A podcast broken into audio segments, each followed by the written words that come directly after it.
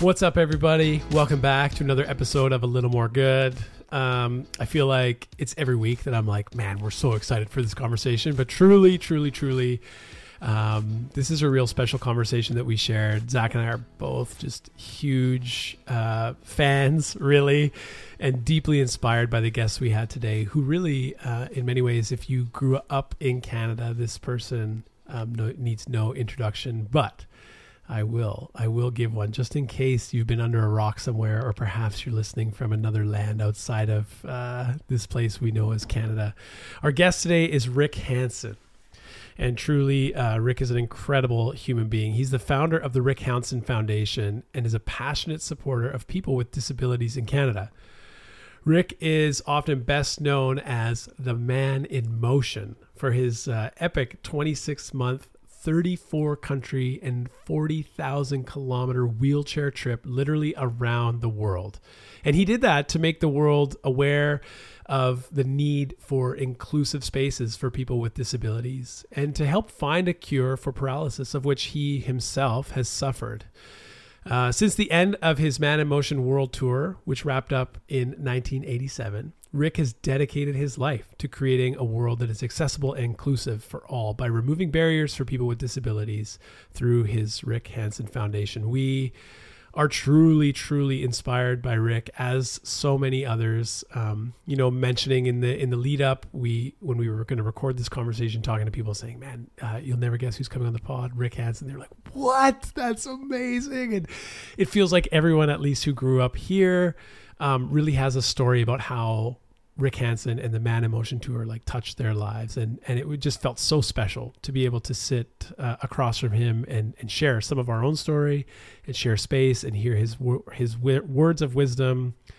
And um, yeah, just to kind of get to know the man behind the Man in Motion. Yes. The conversation was so special.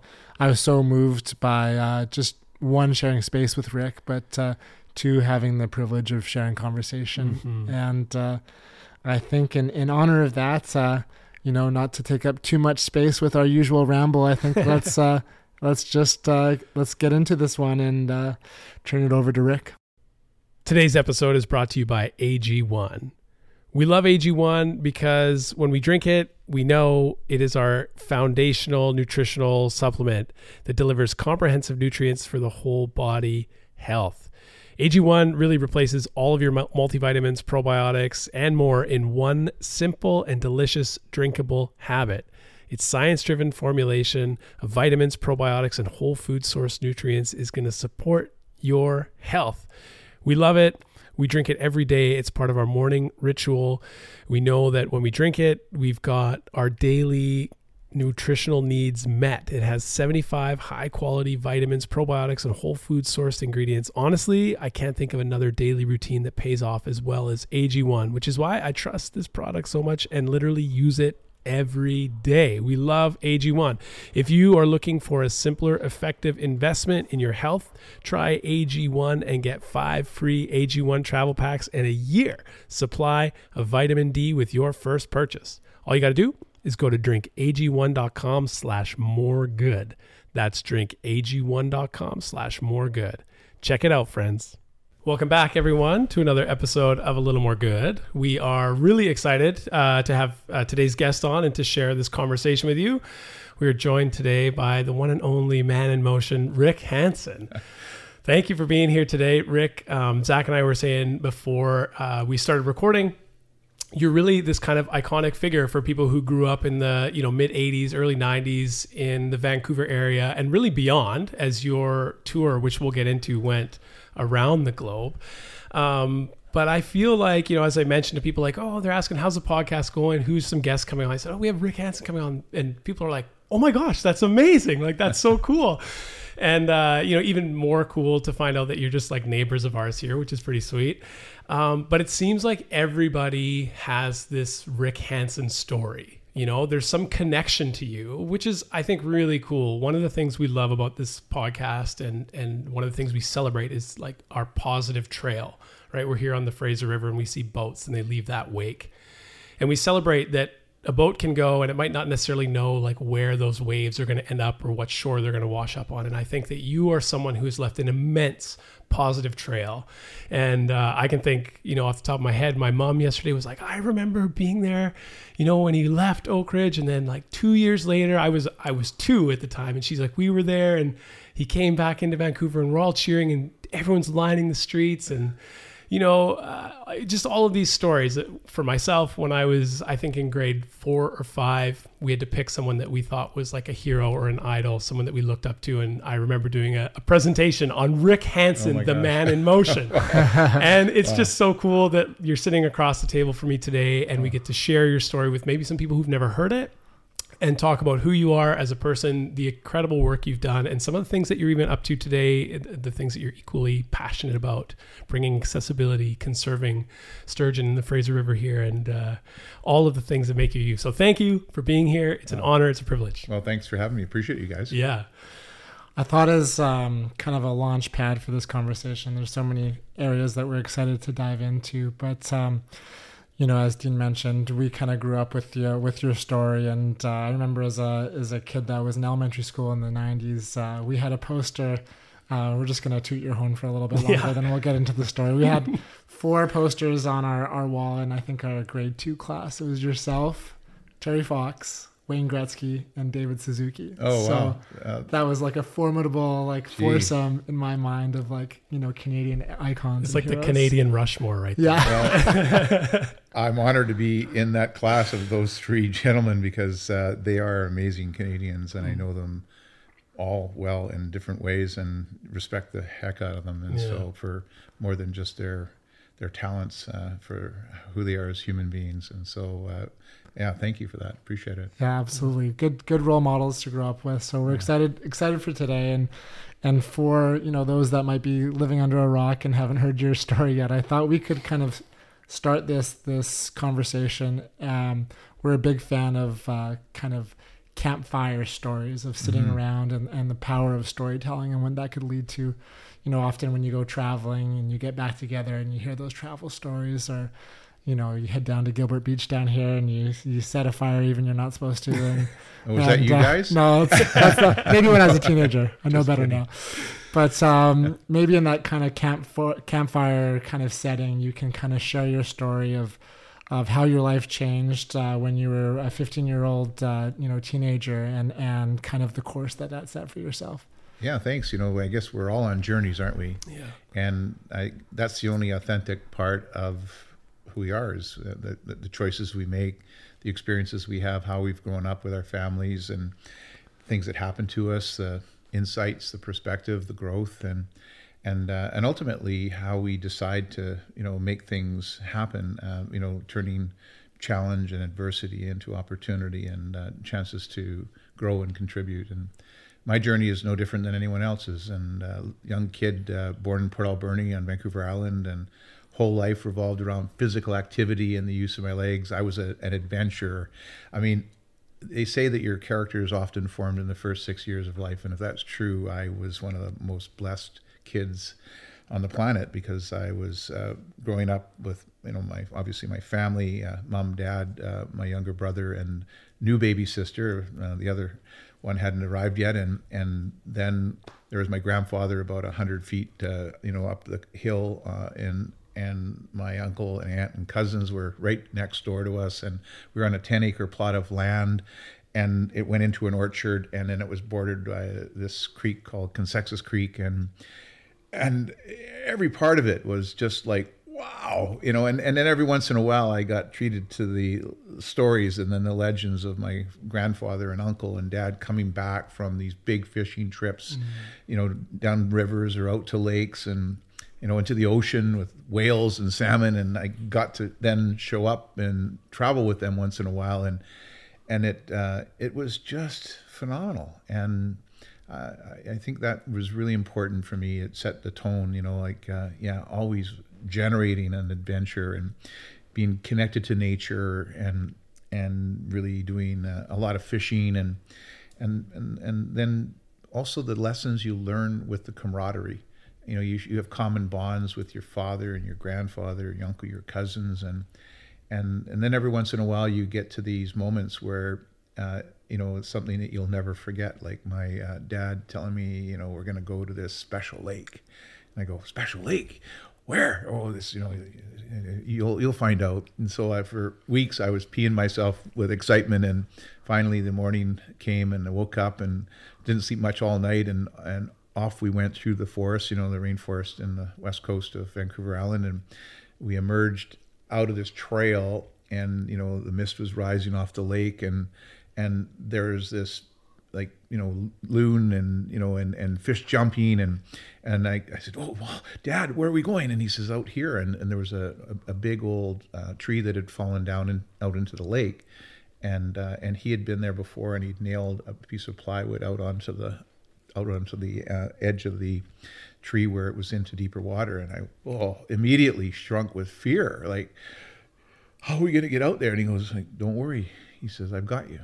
And uh, and as we were making our way, I stumbled a bit, and he had me, and and we got out onto that platform, and we fished and caught all these great fish, and and it was just an experience of a lifetime. And then coming back, it was something that happened. I had, I'd formed this trust and this confidence, and coming back, I I, I didn't miss a beat, and uh, and I'd gone to a different level on two fronts: face your fears, trust someone, mm-hmm. and uh, and it set me up for uh, so many more of those moments in the future. So, uh, great moments, and, and then we moved and uh, to a few different places. My dad was involved with; he was working with B C Telephone, and and then uh, eventually we ended up in Williams Lake, British Columbia, and it was the iconic.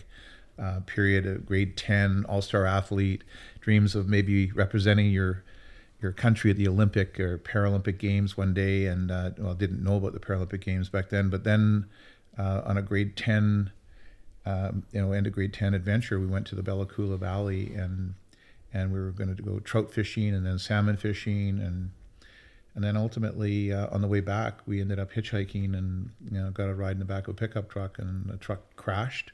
Rolled over and uh, threw me to the back first against a steel toolbox and broke my back and damaged my spinal cord. And a few hours later, I was told by the doctor I'd never walk again.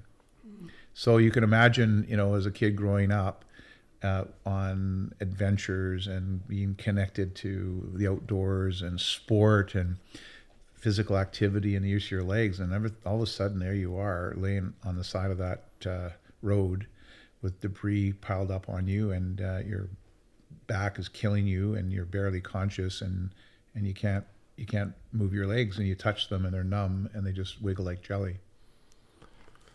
Wow, that would be like a yeah, like, like just a surreal experience.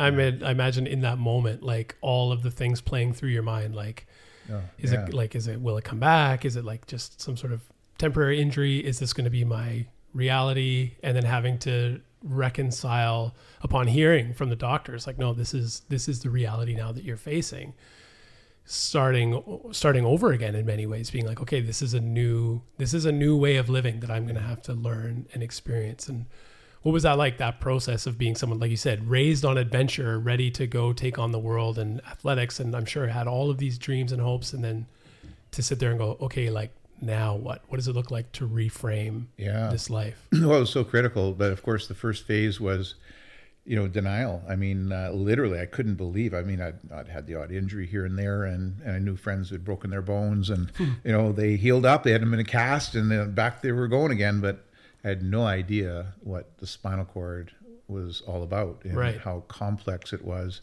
So I didn't believe that doctor. I thought, well, screw you. I'm going to, I'm going to will my way.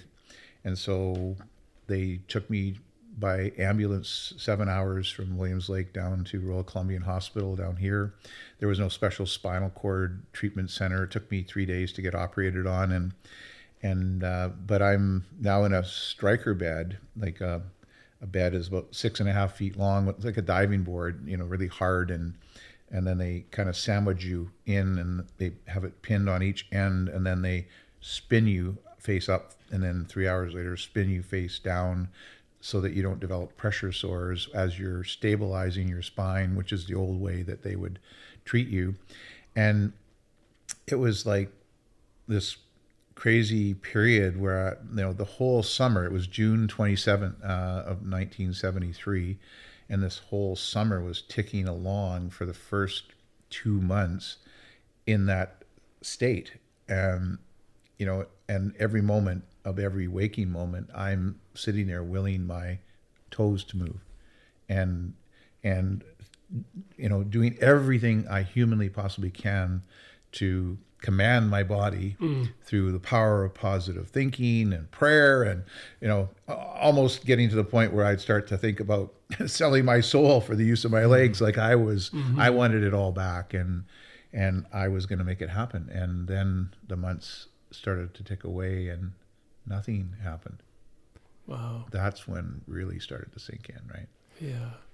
So along that process, like where, how did you switch your mindset from denial, I'm sure anger, yeah. um, sadness, into, you know, what would become eventually the, the man in motion? I think the first piece of that whole process is when you get into those darkest moments, um, something does kind of help you at least create a glimmer of hope. Hope is the most important ingredient in any journey in life, and when you lose that, you've lost everything. And that has to be not taken from you. It's something you have to surrender. And I think for me, the hope came in the darkest moment of that phase when I was face down in the middle of the night, and I started to have a, a, a visceral reaction to, you know, the spinal cord injury, and uh, got a fever and started to feel nausea, the headache, and, and I was strapped to the bed and I could just barely reach the call sign uh, signal, and, and called the nurse, but nobody came in because they were on shift change. And so I, I threw up and I'm strapped to the bed looking down at this reality and mm. just completely like done. They came in, you know, an hour later and cleaned it up and flipped me upside and gave me something for the pain and the fever. And and uh, and as that day unfolded that next morning, I, I just kind of went, okay, like what, what, what can you focus on? And I went, you know, I had trouble even lifting my arm to grab that call sign uh, signal, and uh, you know, and because I hadn't even been exercising my what I could use, which is my arms. And I went, okay, can you get me something? Like, can somebody bring me some rubber bands or something to start working your arms? And and that was my that was my beginning. Uh, that was like, okay, I can't. I, it's not happening here right now. So let's get going. Let's get keep the arms going. And I started exercising, and uh, and I started occupying my mind on what I could do, not what I couldn't do, but still still dreaming and still hoping and praying for some recovery. And and then one goal leads to the next, you know, from the arms to, you know, getting up in a normal bed for my sixteenth birthday on August the twenty-sixth. And that moment, first time I got to sit up and see the faces of the friends I'd been sharing that room with, or look out the window and see at least the view. And and it was a, a motivator. And then from there to the wheelchair. Okay, out of the bed now. Okay, I don't like that wheelchair. It's a symbol of disability, and, and but I'm going to use it because it's all I've got. It's going to get me back in motion again, and start cruising the halls, and you know, and and and thinking about getting home, mm-hmm. and what's the next step, and going to rehab, and uh, getting more training, and using that athlete mentality, which, you know, the skills you've learned, started to envision and maybe imagine what what dreams, you know, a dark. a dark canvas of despair, and put borders of texture of color and light and hope uh, of possibilities, which was like a long process, but little ideas like, yeah, maybe one day I get out of here and I'll, I'll wheel around the world with my buddies. We were going to do it as bike adventures, and, and, uh, but uh, whatever, that's crazy. And, and on, on you go. But that was the beginning. And every time you get to a place where where uh, you get comfortable. Um, there's a book called The Flow. If you've ever read it, you should. It's interesting. It's the, you know, the psychology of optimal performance, mm-hmm. and and it's a de- it's the dynamic tension between uh, skill and challenge. And uh, and when you're over your head, you know, you're vibrating like crazy, and then when you build up the skill, you settle down and you feel like you're in the zone.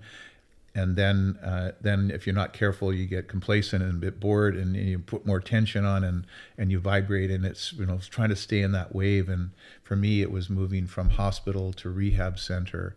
Um, that was a huge step and a big nervous uh, tension point. And then, you know, figuring out what it would take to get home, four months in the rehab center, learning that home meant a life of stairs, but now I, I can't use my legs.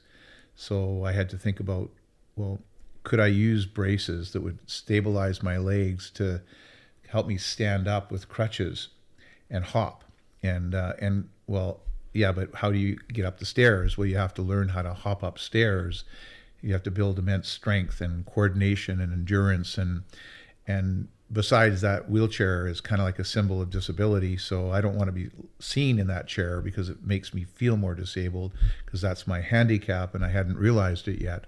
But the crutches and the braces took almost every waking moment, from those sweat-drenched moments just standing up in a in a set of parallel bars, to taking a few steps in a walker, to then on crutches, then around the hallways, and then eventually up and down from the basement up to the top of the fourth floor and down again multiple times before I was discharged.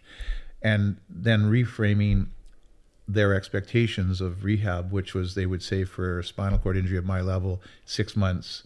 And I said, well, six months is too long. I want to get back to my, my goal was get back to my second semester of grade eleven, rejoin my buddies and my friends and cohorts, and graduate on time. Well, that's impossible. Why? Well, here's what you have to do. Okay, well, let's get a list, knock them off, let's go. And, and the next thing you know, um, you know, in time for the second semester, I was going home, and, uh, and shaky and nervous again. And now it's the real stuff. Like, yeah, the barriers were tough, but it was the barriers of my mind, the handicaps, the prejudices that I had inherited from, you know, back uh, when I was growing up about disability. Mm-hmm. Like, you know, like I should be pitied. You know, uh, there's not much opportunity. Um, there's no sport opportunities. I, you know, that's all done. Uh, the outdoors, no. Uh, why? Why? Why? Well, it's because, you know, I think that, you know, somehow the definition of an athlete means that you have to use your legs, you know, but in reality, no, that's not the definition of an athlete. Paralympic sport was there. Um, being whole is not being independent, it's being interdependent and accepting help. And next thing you know, I was able to get piggyback down to uh, a fishing hole with my brother and my dad, and and I could be a phys ed teacher, a coach. I didn't need to use my legs. Oh, my teachers helped me. And so I was surrounded by this uh, this kind of progression of facing barriers, most of them in my mind, being supported by family, friends, and community. And and then your the choice, though, is always yours, and the effort and the work is yours. But without that support, I don't, I don't know where I would have been. And so that set the table for me to then start to dream about getting really back into sport. And, uh, and eventually, of course, that led to so many other amazing things. Mm. We're um, we're big fans of start lines versus finish lines, and yeah. I know that's something that you've spoken on as well. Um, I want to get into the Man in Motion, but just kind of hanging out in this period for a few more minutes. Um, can you talk about that first day back at high school as like a oh, start line? Yeah, it was uh, brutal. Like, yeah, I mean, uh, I was like, uh, you know, pretty uh, terrified. Like, mm-hmm. you know, how how how is it going to feel? For me, um, but probably the bigger thing is, how is it gonna feel uh, in the in the reflection back from my friends and my peers, and my teammates and my teachers, and uh, and I was really self-conscious. And but you know, the, when you're afraid, sometimes you have to strive, you know, in spite of it, and uh, and it's not usually as bad as you imagine, and and, and you break through, and and that first day, uh, you know, I. hop my way into into school and hop my way up the stairs, because it was filled with stairs except the gym, and I had my wheelchair in my truck, and I parked that for the gym.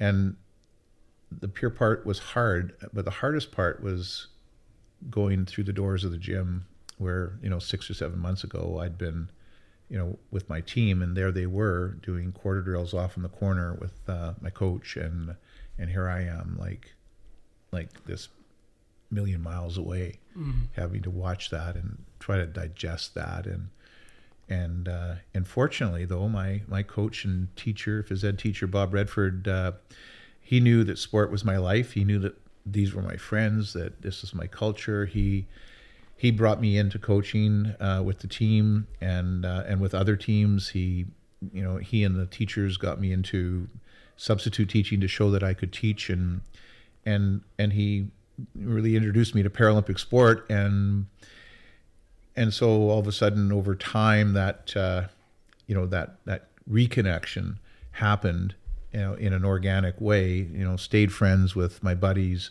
um, redefined my relationships through adventures, and then was introduced to Paralympic sport, which became an unbelievable journey into itself. Mm-hmm. Amazing. Yeah, and many, many accolades to your name in, in the Paralympic sport world. And I mean, I think it's just incredible, like for anyone listening, we've all had to face like different levels of adversity and challenge in our life. And, and you kind of said that out, out of the gate. And I think that one thing that's like so important to pick up on that you shared is like that, that part of you that never dwindled, which was like your commitment to just like the next thing, right? Whether it was like getting, sitting up in bed or getting yourself into the chair or then getting around and, and doing the rehab, getting out of the hospital, back to school, all of these things that were challenges, or maybe we could even call them like the next adventure.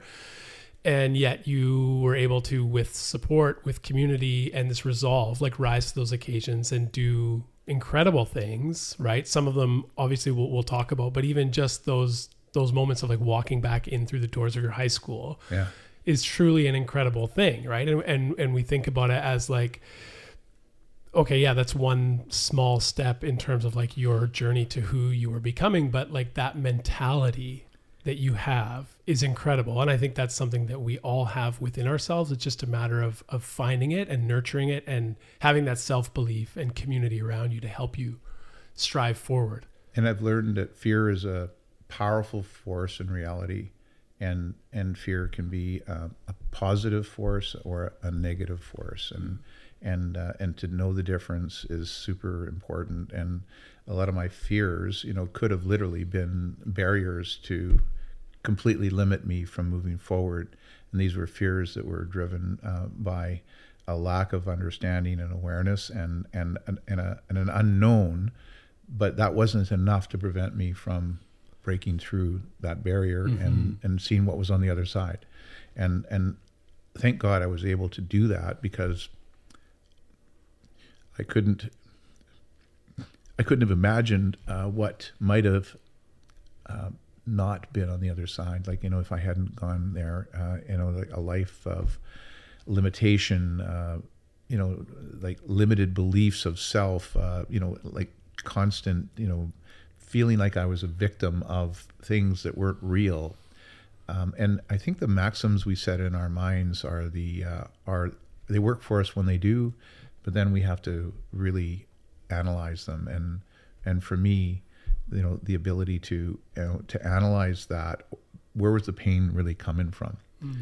And, and the, and the pain was usually coming from, you know, these, these kind of beliefs that I had that were just not working anymore. I mean, everything was there for me. Everything that I ever was, wanted to be, it just is different. And uh, the only way I'd be able to find that is to get nervous, you know, be afraid, but still break through and see what's on the other side mm. and carry on on the journey. I love that. Yeah. Well, it's it's just that like true sense of adventure and exploration and curiosity. Yeah. I was on the... Uh, a moment in my life where I was contemplating, you know, what do I do here? Big move kind of career wise. And a friend of mine said, well, what if you lived with more curiosity than fear? Mm-hmm. And I was like, whew, that's good. Cause we need a little bit of both, but yeah. sometimes you need to be more curious than afraid. And, and I, I love that. I love so that that's sh- like shone through in your whole story from, from walking out on the lake with yeah. dad, you know, to, yeah. to getting to the start line of the Man in Motion tour. Yeah. yeah. Well, and, and, and fear obviously should be listened to, because there is a difference between taking risks and being reckless. Right. And that's, I learned that too. I don't know if we'll tell those stories, but. Oh, sure. I mean, you, you, you wheeled yourself through thirty plus countries. So I'm sure there was a bit of risk and and recklessness and, you know, curiosity and adventure and all of that in that process. Yeah, like coming coming down to Vancouver and and actually, you know, attending U B C was a massive a massive risk, because could I make it? You know, it wasn't accessible. They weren't even admitting me at first into the Faculty of Physical Education because I was in a wheelchair and I had to break that down. I was introduced to the, you know, the Vancouver Cable Cars and the, this dream team of wheelchair basketball players. And and then I ended up meeting, uh, well, I ended up getting challenged by a difference maker on our team, the manager, Stan Strong, who's a, you know, an obscure Canadian who gave everything to be the manager of our team. And he had a spinal cord injury, and he was injured in the thirties when people with spinal cord injury didn't survive. I would talk about being in the hospital for four months. He laughed and said, four years for me. Wow. Four years. And uh, and no rehab centers and nothing. And this guy was like, every time I saw him, he had this uh, smile and he was radiating. And I just couldn't figure it out at first. You know, like, he must be faking it. You know, what's wrong with this guy? You know, doesn't he know he has a disability? But he was like choosing. And, uh, and he was filled with purpose.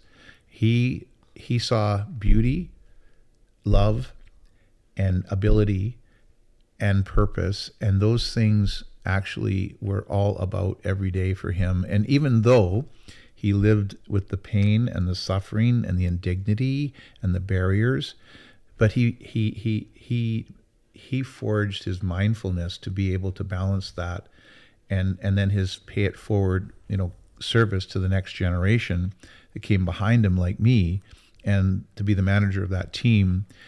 He opened, he was a navigator for me. He, he was a fixer. He was my Ray Donovan. Just kidding. Uh, but but he but he he was he was amazing, helping me navigate through and see possibilities and get housing and and grant support. And And but he wanted me to come and join the Vancouver Cable Cars team. But the only thing I had to do in return is to go and help recruit. And so I ended up luckily finding a friend who knew a friend who was playing J V basketball at Simon Fraser University, and he lost his leg to cancer. And I called him up, and his name was Terry Fox, and he came out onto our practice floor. And, uh, you know, this really skinny, kind of weak kid who's in the middle of chemotherapy gets into the chair and struggles, and, you know, we're wheeling circles around him. And, but at the end of the day, you, you know, through that first practice, you could see he had skills, and he was super determined, and, uh, and he was an awesome guy. Hmm. And we became great friends, teammates, and we all know what he did. But he was inspired by that team, and he was inspired by Stan too.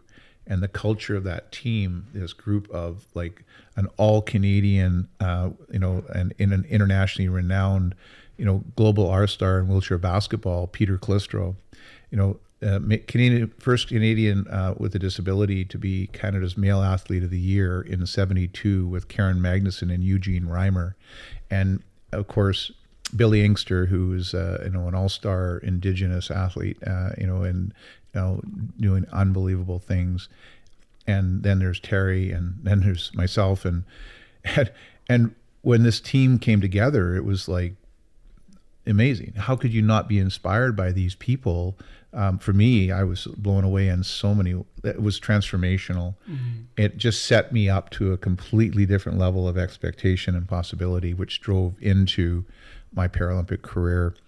And it was the Paralympic career that ultimately made me believe that's my theater. Uh, that's my way to connect that dream I had, that crazy dream in the rehab center about what's possible, this world tour in a wheelchair, uh, with a purpose, not to cure cancer, but to help remove those barriers that are out there in people's minds.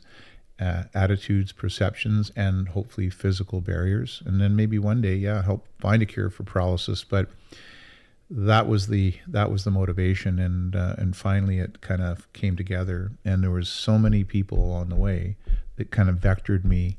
Not one moment where you come come down from the mountain, you know, with the tablets. It's mm-hmm. uh, it was a process, and I was uh, incredibly grateful to be on the podium you know, at the Paralympic Games, you know, in the marathon, um, winning gold, but really being absolutely motivated that, okay, the last decade, I've been on the backs of so many people.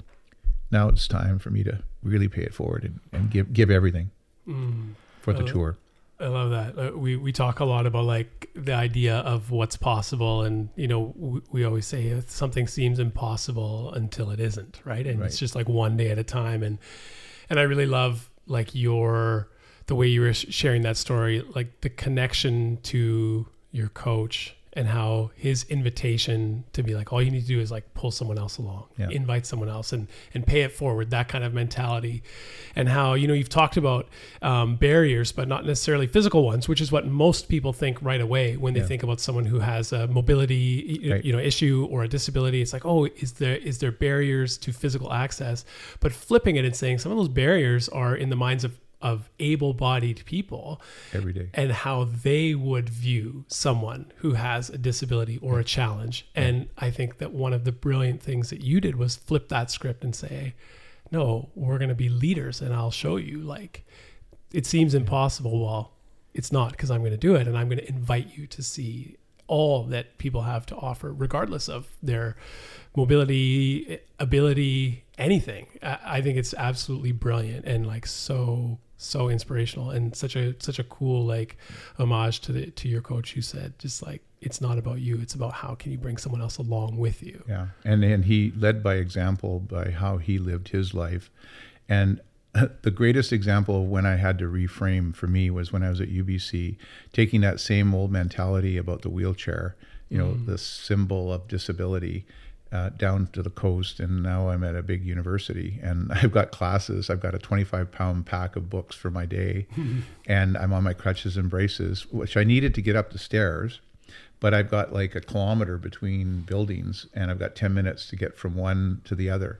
And the first like month, I was like literally humping my butt, you know, between buildings and yeah. arriving five minutes late, dripped in sweat, like like looking over the corner, grabbing notes from my, you know, person who was next door, and and and then, you know, literally having to go back and do it again and again and again. And, and, and I just went, oh my God, I, I don't think I can finish the year. How in the heck am I going to finish this year? And I looked over and there was my wheelchair and I went, hmm, hang on, maybe I can put my crutches under the under the The, the the seat of the chair after I get down those stairs, put my pack sack on the back of the chair, and I can wheel between building to building. And I got there in front of everybody else, and all of a sudden it was like I was on time, and yeah. it was like cool. I go, yeah, that wheelchair's not so bad actually. Yeah. It's my chariot uh, for mobility and opportunity. Yeah, and it just flipped right. Then it was okay. Well, that's that's beautiful. Maybe that maybe that's a, a perfect jump point into talking about like the Man in Motion tour, because turning, like you had said, that that symbol of disability into a symbol of like true ability, and seeing it as a barrier to now a tool for yourself getting around campus, and like U B C is no small campus, right? Mm-hmm. But also then seeing it as a tool to unleash your ability to to really like have a in, tremendous impact on the world. Yeah, it was interesting how that dream shaped for me, and and I was clear that what I wanted to do is to take my talent, which was at that time as a world champion uh, Paralympic wheelchair marathoner. That was forty-two kilometers of wheeling uh, in a race, not a not a one hundred thirteen kilometers a day, three days on, one day off, and and forty thousand kilometers of wheeling through thirty-four countries and four continents. But to take that talent and transition from the end of my last race to, you know, the day I would start, and and actually take a message of awareness about the potential of people with disability, reframe, and then challenge people to remove barriers so that ability could rise. And and to me, that was my primary mission. And then at near the end, someone said, you know, you really can't, it's going to be hard to measure that as success. You should ask for money as well. And I went, oh, I don't know. I'm not that comfortable asking for money. Well, you should, because it's a tangible expression. And so I, okay, well, we'll raise, maybe we'll raise a, a million dollars. Okay. What a crazy dream, but sure. And then it was so hard to start the tour. We upped it to ten million dollars, and, uh, thinking it, that was ridiculous, but hell, it's reflective of the work to start. And there we were on uh, March the twenty-first of eighty-five uh, at Oak Ridge Mall. And uh, this group of two hundred well-wishers, media, uh, the premier, uh, you know, Terry's mom and dad, you know, because Terry had passed, and uh, Barry, uh, Betty and Rolly were there. And and basically there we were leaving. And and as I'm doing this speech, I'd been up all night. I'd been having a lingering injury uh, that I couldn't get rid of. It was just shadowing me, and and I'm tired, exhausted actually, because I everything was in everything was in, and and I now had to leave this event of these people who are kind of thinking, well, yeah, right, he's going to wheel around the world, sure, uh, and then I go out the parking lot and. And underneath this tunnel of Oak Ridge, and these guys get into the back of the motorhome, and they'd put a big wooden crate on the top of the motorhome to store all my spare wheelchair equipment because they ran out of room in the motorhome. And they're trying to catch up to me, and they hit an overheight warning bar. You know, it says, you know, warning, overheight, you know, and so what do they do? They don't turn around and find a new exit. They sent a crew member up to the top of the motorhome to lift the bar up so the motorhome could keep going, and got back in the motorhome and just drove straight into the overpass and blew that box out in front of everybody, and equipment all over the road. You know, those two hundred well-wishers thinking, yeah, he he's going around the world in a wheelchair. He can't even get out of the parking lot. Good luck. He'll be back. That's... uh that's kind of the first day, right? And uh, and it was uh, second day I was I was injured. Um, I had tendonitis because the winds were blowing, the rain was coming. It was zero degrees, and after the uh, after the end of that uh, second day, uh, I was really in trouble. And so, you know, our plans of you know just three guys and an advanced person, and then this home team had to radically change. And I had to call back to my physiotherapist who had helped repair my dislocated shoulder in time to regain my Paralympic gold medal. And, uh, and you know, I said, look, I'm in trouble. Can you come down? And, and she said, sure. And so she helped me get up the Siskiyou Mountain Pass and uh, got me over that hurdle. And I asked her uh, if she would come and stay the whole time. And and uh, and she, she went back to her boss and got permission, and and uh, that was the ultimate choice, a risk, you know, because we'd been dating, and uh, and Amanda was absolutely instrumental in the success of the Man in Motion tour, because she not only treated my shoulder, but she was a friend, um, a trusted advisor, someone I learned to love deeply, and uh, and and she made me feel um, like I could. But also she made me feel more responsible for my actions and my thoughts, and would have tough love sometimes when I needed to hear it and everyone else was afraid to tell me. And and I and I can, all I can say is that if she didn't come out on the tour, I might have blown myself up, or I would have probably blown up the team um, with unrealistic expectations. Mm. Yeah. That's a cool story. Can, can you kind of touch on, on that a little further, like the, the power of, of self-belief, but also the power of belief from others? When others, you know, speaking on Amanda, believing in you, and, and on hard days, you know, that could, could carry you when, when maybe doubt would kind of creep in. Yeah, the the like the the the the, the tension between the dream and reality is is a powerful place to play. In awareness, um, you know, everyone can have these ideas of, you know, marching bands and big crowds and money rolling in and all this stuff. But the reality is, is a lot of long, hard, lonely miles where nobody's paying attention, and you are, you are sitting there like really, really disappointed, frustrated. You're sometimes angry and, and angry at yourself, angry at the team, what's going on, you know, people should be doing this or that. And, And you need to see that, but but what what you have to also recognize is that in each day, yes, that's true. There is a gap between the reality of where we're at and that dream. But in each day, there's something magic that's happening that you have to see. And if you lose sight, you you you get consumed by the darkness and it blows up. And so you have to look for that. And uh, and there's somebody in the team that's staying up when you're sleeping, getting your equipment ready. There's somebody who's on the phone somehow, trying to figure out how to communicate to Vancouver or ahead to China, and and they're speaking different languages, and and there's others trying to figure out the route where they're lost because there's no G P S, there's no cellular. This is like real time stuff, and and there's sometimes advice and perspective coming through, and and then every once in a while there's a person uh, on the road, uh, a person with a disability who shows up. Their face is lit up, and they're going, "Yeah, I love it. You're making a difference. Keep going." Mm. And, and you know what? Those things happen in some way every little day. And, and I anchored onto those, and it was the only thing that kept me going.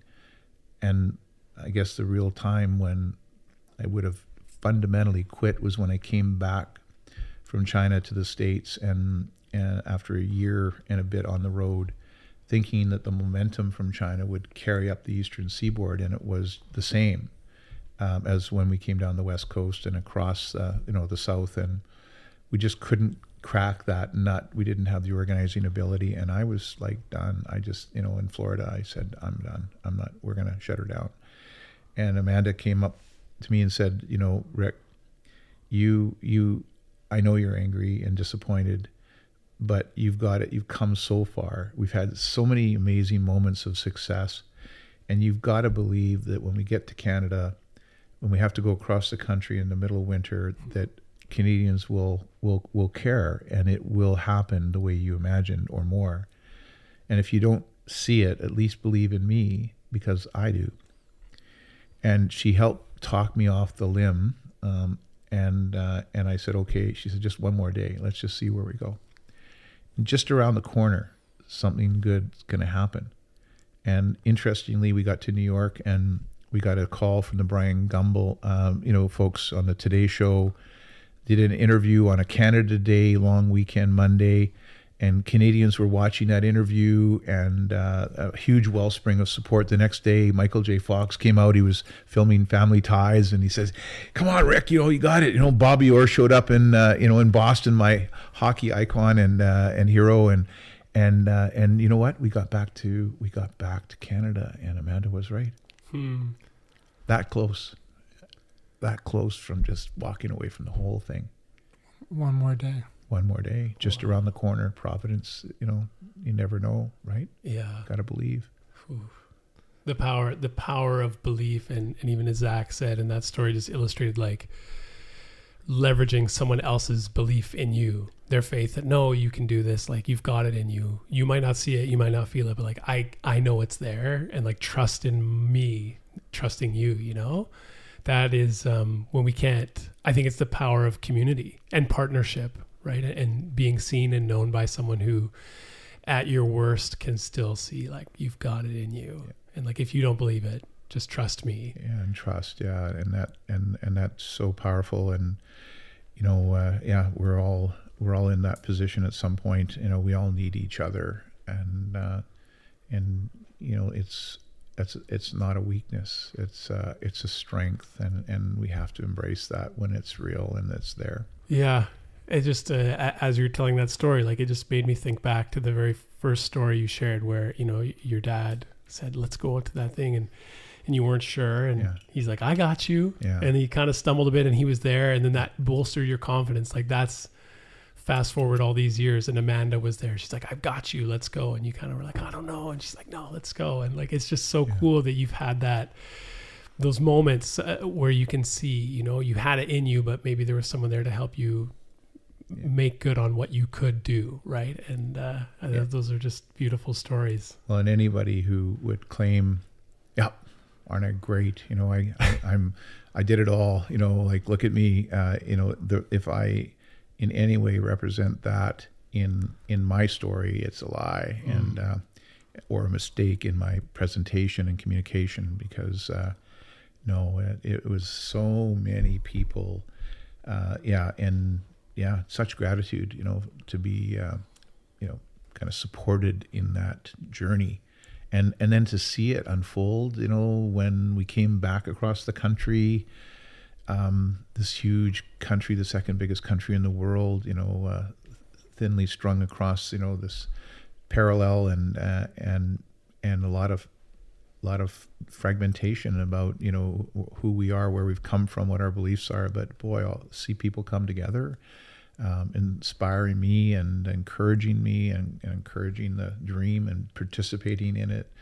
Uh, it was a dream come true, and uh, I'm super grateful to have lived that. Yeah, that's that's unreal. I mean, just the the statistics behind it, right? Like over forty thousand kilometers, thirty-four countries, just over two years of your life that you dedicated to this. Yeah. And um, r- truly like a groundswell of support from places and spaces that I'm sure you would have never imagined. Mm-hmm. I'm curious, is there is there a story that you can share of, of a place or a person or a group of people that that surprised you? You showed up, I don't know if we're going to get into this country, or I don't know if I'm going to be able to gain access to like this roadway or this place. Is there something you can share that was kind of a, a surprise or a delight, or maybe an obstacle turned into an opportunity? Coming to China, you know, we'd been we'd been excluded from Egypt. Uh, we'd been excluded from East Germany. We weren't allowed to wheel in the Soviet Union, uh, but we came into Moscow for a little uh, awareness event, and we expected the same thing from China.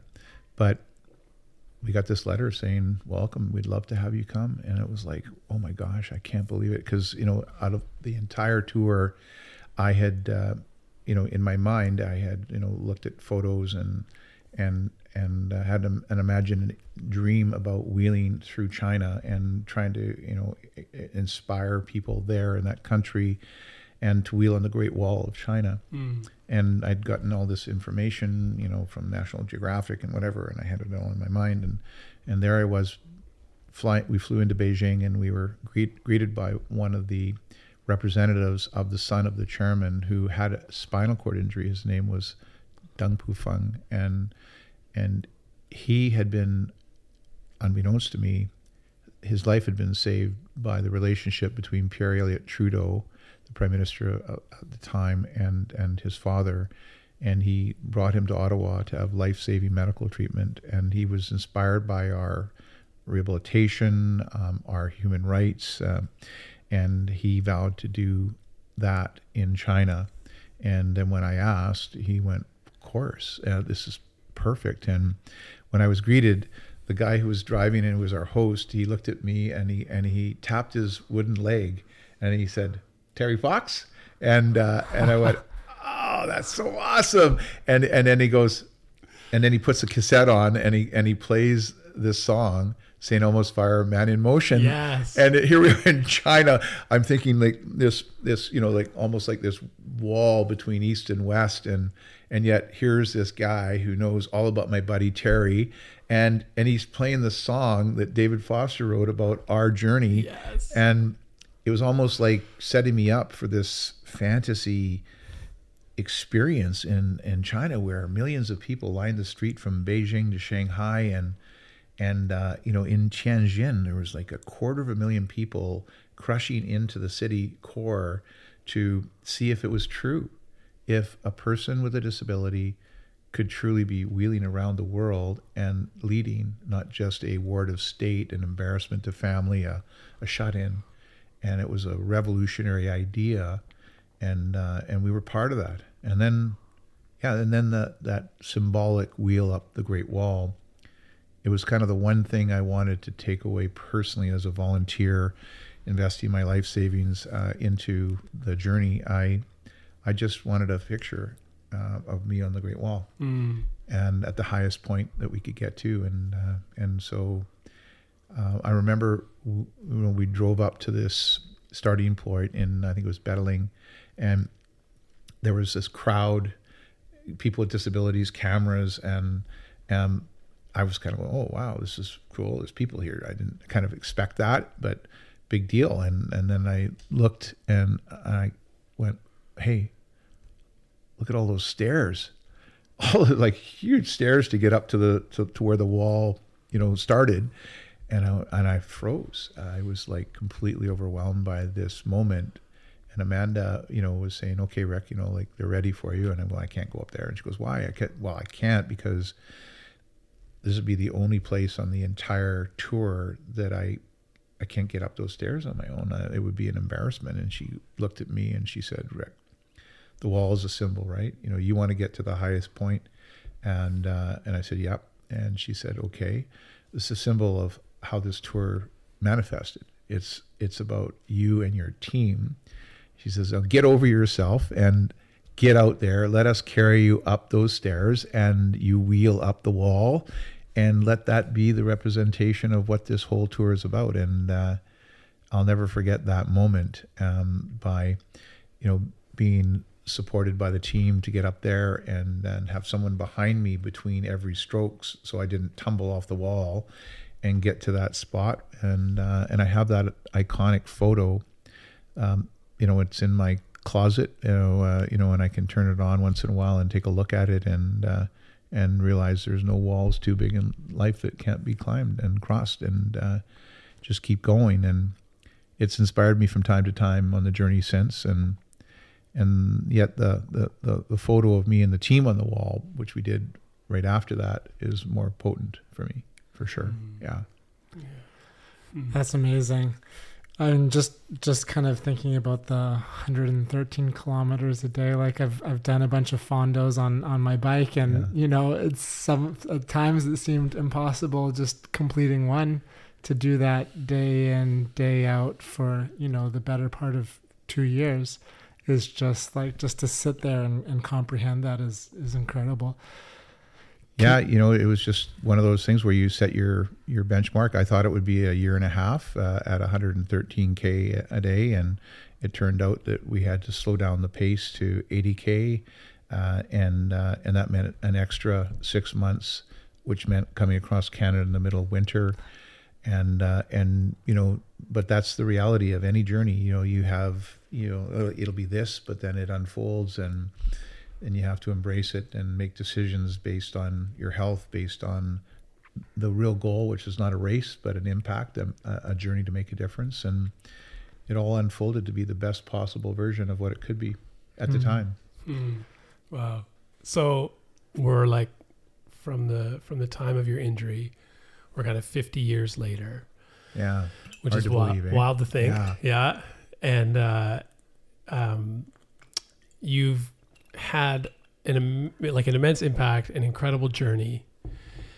What are some of the things that you are most proud of, or when you think, you know, to that, that time of your life, or looking back, as I'm sure you have? I know uh, a month ago you were up, or at the beginning of July, you were up in Williams Lake and kind of commemorating this, this fifty years. And since your life really changed, and a lot of yeah. people may have let that event change their life in a dramatic way for the worse. And I think that you are someone who is incredibly resilient and, and has looked at these obstacles as opportunities, just like the wall photo, right? This is a big barrier, but now it's also representative of the things that you can do. So what are some things that you've learned looking back over those fifty years, like one or two things that you re- really stand out to you as lessons learned or moments that you cherish? Going back to that site for the first time in fifty years and kind of looking across the road into the ditch where I was, you know, I, I kind of, um, I had this really interesting conflict of emotions. You know, at one level it was that the darkness came back and it was like, oh God, that was really hard. And, uh, and I kind of imagined myself seeing, you know, seeing myself stand up out of the, out of the rubble. And I imagined myself going over and giving the giving this young version of myself a hug and saying, you know, it's okay. It'll get better. It'll get better. Mm-hmm. It's going to be tough, but it'll get better.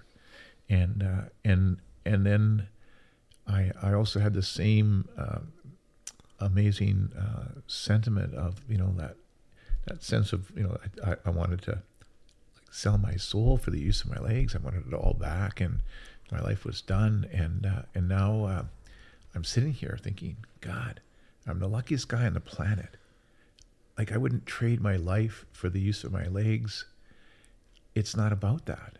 And here I am. I have this uh, you know, amazing wife who's uh, been with me for thirty-six years, and uh, and she's, you know, given me so much love and support, and the journey we've been on with our three amazing daughters, and uh, you know, our our three grandsons and one on the way, and and my work with the foundation and my sense of adventure continues, the growth.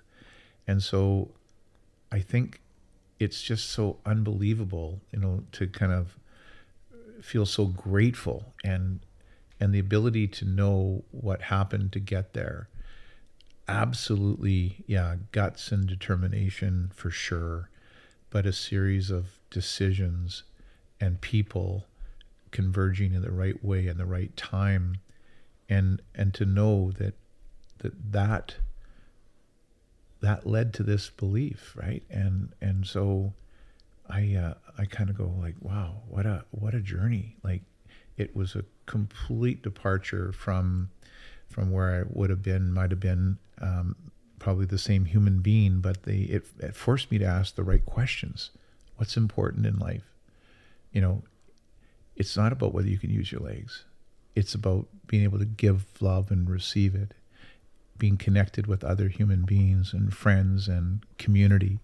It's about expressing your gift and developing your gift, because everyone has gifts. And and it's, yes, we have weaknesses, but, and then it's a sense of being able to feel the wonder of this opportunity and yet don't think that you're special when adversity shows up, because we all have it. Michael J. Fox said we all have our bag of hammers, and he's so right. Some are visible, many are not, most are not, but it's the attitude and the perspective of how we handle it that makes the difference, and it's those choices. And uh, boy, uh, those choices have been a brilliant, brilliant ride to this point in time. And all I can do in this sense of gratitude and wonder of the journey so far is is to try to gain something from that, share my my little story, hope that there's ripples that come out and uh, and and land in ways that I can't imagine, and I don't want to try to shape it, because that's all I have is my story. But if it If it helps the penny drop for somebody in some way, that's awesome, because the penny dropped for me. And then I look to the future and I go, wow, I, I'm so hopeful, right? I have so many more adventures and so much more to do. And I hope that I can stretch it out with every breath and uh, and just ride it as far as I can, right? Hmm. That was beautiful. Thank you. Thank you. What a beautiful reflection uh, on your journey, on your story, and also like what's left to still accomplish and achieve. And, and yeah, and if you think about it, for me, you know, like we we we won't be able to survive ourselves if we don't understand how and work hard to become, you know, an accessible and inclusive world. And and also we have to also be able to live on on a healthy planet. And and if we all do our part to live those values, we shouldn't have to choose. You know, it should be part of our value set, our mindset, and the work we do every day to pay it forward. And if we all do that in our own way, then I believe that uh, we uh, we have uh, tremendous hope for uh, our future here on this earth. And uh, and yeah, that's my that's my power uh, that drives me forward. And and accessibility in conservation is my next big barrier that I'm trying to cross, because if one point three billion people who live on the planet with a disability today, the world's largest minority, and aging boomers growing that number exponentially, can't have access to the natural world, how can they really understand how important it is to, to be able to be part of paying it forward and, uh, and keeping that world healthy and sustainable for the future for all of us? Mm-hmm. Yeah. Yeah, it's a big one for us, seeing seeing ourselves interconnected with, with the planet and all those that we co-inhabit with instead of separate from. And I think when we can see that integrated, that integration, that, you know, the our health is also connected to the health of the planet, to the health of the animals, to the health of, you know, the rivers and the oceans, you know, I think that that idea gives me hope and, and empowers me to make decisions that are coherent with those those ways. And I know you're doing lots of conservation, um, you know, which is uh, another chapter of your life that we haven't got into. Mm. Um, and I know being a grandfather now, like it's it, it changes a little bit, doesn't it? Yeah, it, it does, because, you know, first thing is is that you you get to to be with your grandchild, and you're you're no longer the parent. And so you get to see it through this beautiful, fresh set of eyes, and and it, you know, this connection that you have, and you get to hang and and to introduce, you know, awareness and and uh, talk about values and and go on adventures, and and and you you need to and think about embracing the uniqueness of this beautiful soul uh, that's come into your world. It's part of your family, and it's it's an incredible journey, and uh, I'm blessed. But you also then become more uh, urgent in your belief uh, that we do need to have a sense of urgency uh, for our future. We can't be complacent. We have never been in a more um, fundamental period of time in human history. The the acceleration of transformation, change, and the expectations of a society based on where we are uh, is massive.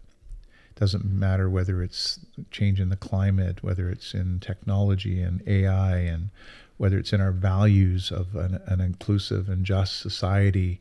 Um, they're massive forces that are accelerating, and and they're shaking the bedrock of our individual abilities to catch up in time with that pace, and our systems to be able to handle that, to change with us.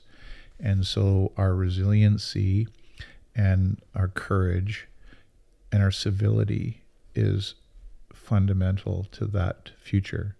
And anything I can do to try to help encourage people to be part of the change, but to do it in the right way, because if we don't, we can pull ourselves apart to a place where we drop into our own little sound bites of our own little beliefs, and uh, and we become um, at war with each other, even though if you went above it, you'd realize we care about the same thing. Mm. And I think that's where we have to really spend our time. Yeah. And I, I love that. And I mean, I think that your story is a unifying story, right? As you said, you, you've gone around, you see people coming out en masse to, to see you, and, and recognizing that there's far more that unites us than divides us, even in countries and places where different politics, different governance, different everything. It's like, wow, no, hang on. This is common shared humanity. And, and the story that you share, like, really invites us to see that. And even beyond that, the connection from one another, but the connection to place. And, Um, yeah, we're just so grateful for the work that you've done through your foundation, the Rick Hansen Foundation, in making Canada and the world a more accessible place. And uh, you're someone, obviously, who a plan is important, right? Here are the mm-hmm. goals, here are the actionable steps. And I, yeah. I really appreciate that you are not just someone who has this big vision, but has steps to implement it and say, what does it actually look like? How do we start to measure? Like, what is the metric of an accessible Canada? And then once we know that, how can we say, yes, this is how we know we're accessible because of these things. And, and there's lots of work to be done. Yeah. The world is set up for those who are able-bodied. And I think that it's easy to change those things, but it takes time, and it takes people like you to be the adventurers, to be kind of on the, on the courageous front line saying, let's get a metric and say, this is what we need to do to make our communities, our country, our world a more accessible place for the one point three billion people whose lives would be bettered mm-hmm. by some simple changes. And growing exponentially, because everybody comes into this club sooner or later. Right. And and ultimately, the the human rights of it are important uh, for sure, because the social justice is is, is our values. But the economic and cultural value proposition of this is fundamental, because there's a massive economic opportunity. There's a burden to the confining policies that limit people from not just participating, but contributing to our society and our future. And uh, and then there's the cultural value proposition of the diversity uh, of perspective and approach that people with disabilities have faced, that we need today more than ever, that resiliency, that ability to reframe and to be interdependent, not independent, and to find common ground. And, mm. and, and that's, that's really powerful. But also for me, it's, you can believe anything's possible, but not everything. And so for the future in our foundation strategy, we've realized that, you know, we've got to pick a barrier, a big barrier that really could transform how our world exists for people with disabilities. And we picked the built environment, the places and spaces that people live, work, learn, and play. If we can't, humans actually build things for people. And if we can't build buildings to work for people with disabilities and then have that innovation work for everybody, because interestingly, you know where your keyboard came from? Came from uh, an innovation to help a blind person. Do you know where your audiobooks came from? It came from, you know, talking books for people with visual impairments. Your electric toothbrush, it came from mm-hmm. a person with a mobility uh, challenge. And, and you know, do you know where Siri came from? A person with a physical disability who couldn't use a keyboard, who actually had to talk, and right. somehow that had to get translated. And so when you innovate for people with disabilities, it affects and benefits everyone. And so why not build a place uh, that's accessible so that, you know, a mom with a baby in a stroller can get in and out, or a worker with uh, heavy equipment and dollies, and and uh, and ultimately everybody can benefit from. And why not see a building that was built in a way that can be measured with the same measurement framework and in the same language that we can now aggregate. And when someone asks the question, how accessible are we? We can say, well, let's look at our index, and we can give you a report. And, uh, you know, and we're seven out of ten. Uh, we've come a long way, but we have a long way to go. Mm-hmm. And and the only way that's ever going to happen is is to take that curriculum of universal and inclusive design upstream into industry and make sure that people who are designing buildings and who, people who are developing and constructing buildings uh, and those who are setting policy and regulating buildings and those advocates that want something better, that they all have the same framework to work with, so they have common ground, language, and metrics. And that's the innovation. And that we're a small little foundation, but if we can create that standard, that curriculum, which we have, and then train hundreds of thousands of people around the world to be able to implement that in the built environment, then that's a true movement that ultimately will fundamentally change the world and normalize accessibility. And people will be looking back in the future and they'll be going, what was all the fuss about? Like, of course, but we're not there yet. Mm-hmm. And, and yet I'm so inspired by the track that we're on with this innovation, which is part of the work we do. And, and it's uh, good work, and it's uh, exciting to be part of, and, and I'm super inspired by our team and everybody who's been part of that journey to date. Yeah, it's awesome.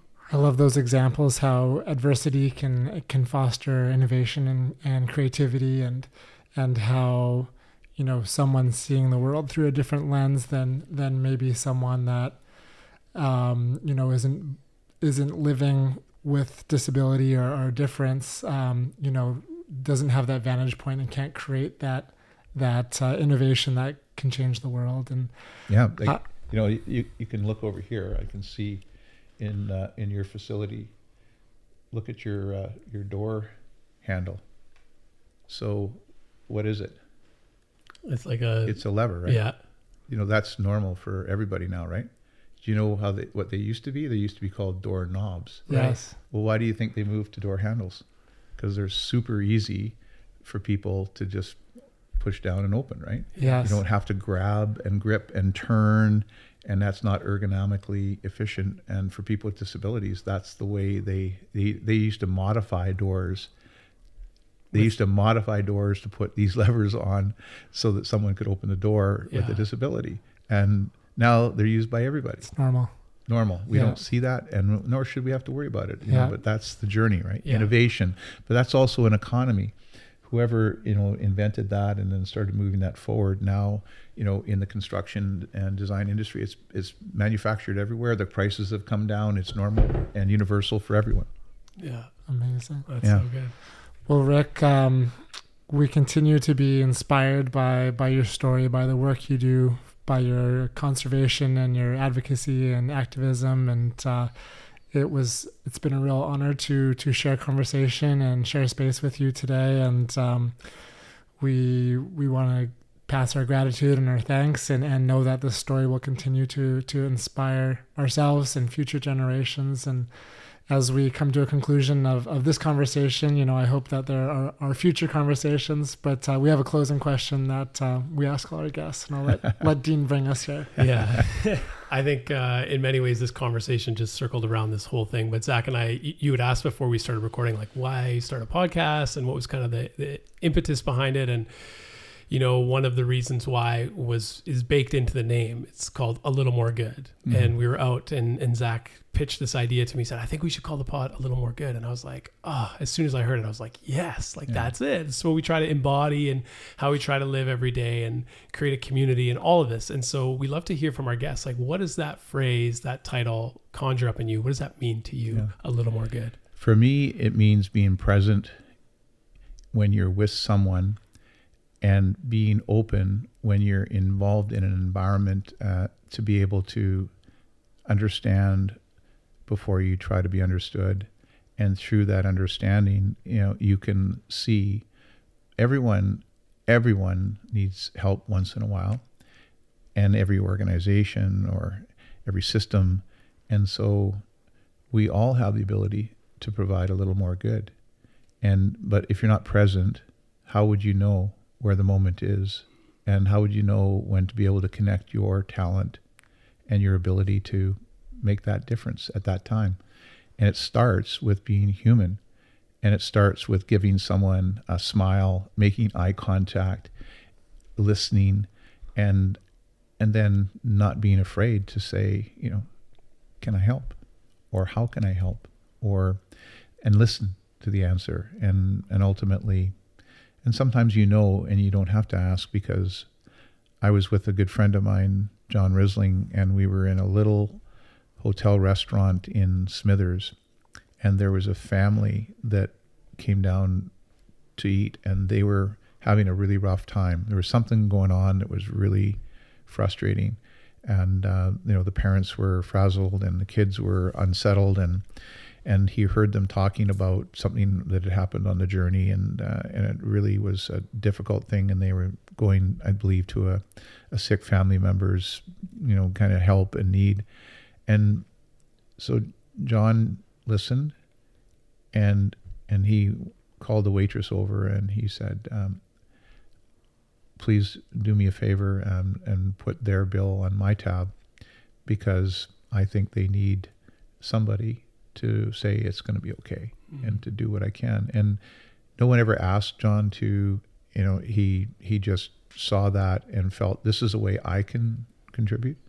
And I think we need to do that everywhere. Yeah, that's beautiful. I love that. Yeah. That's that's a little more good right there. Yes. A little more good, pay it forward. Yeah. Thank you so much, Rick, for yeah. being here today.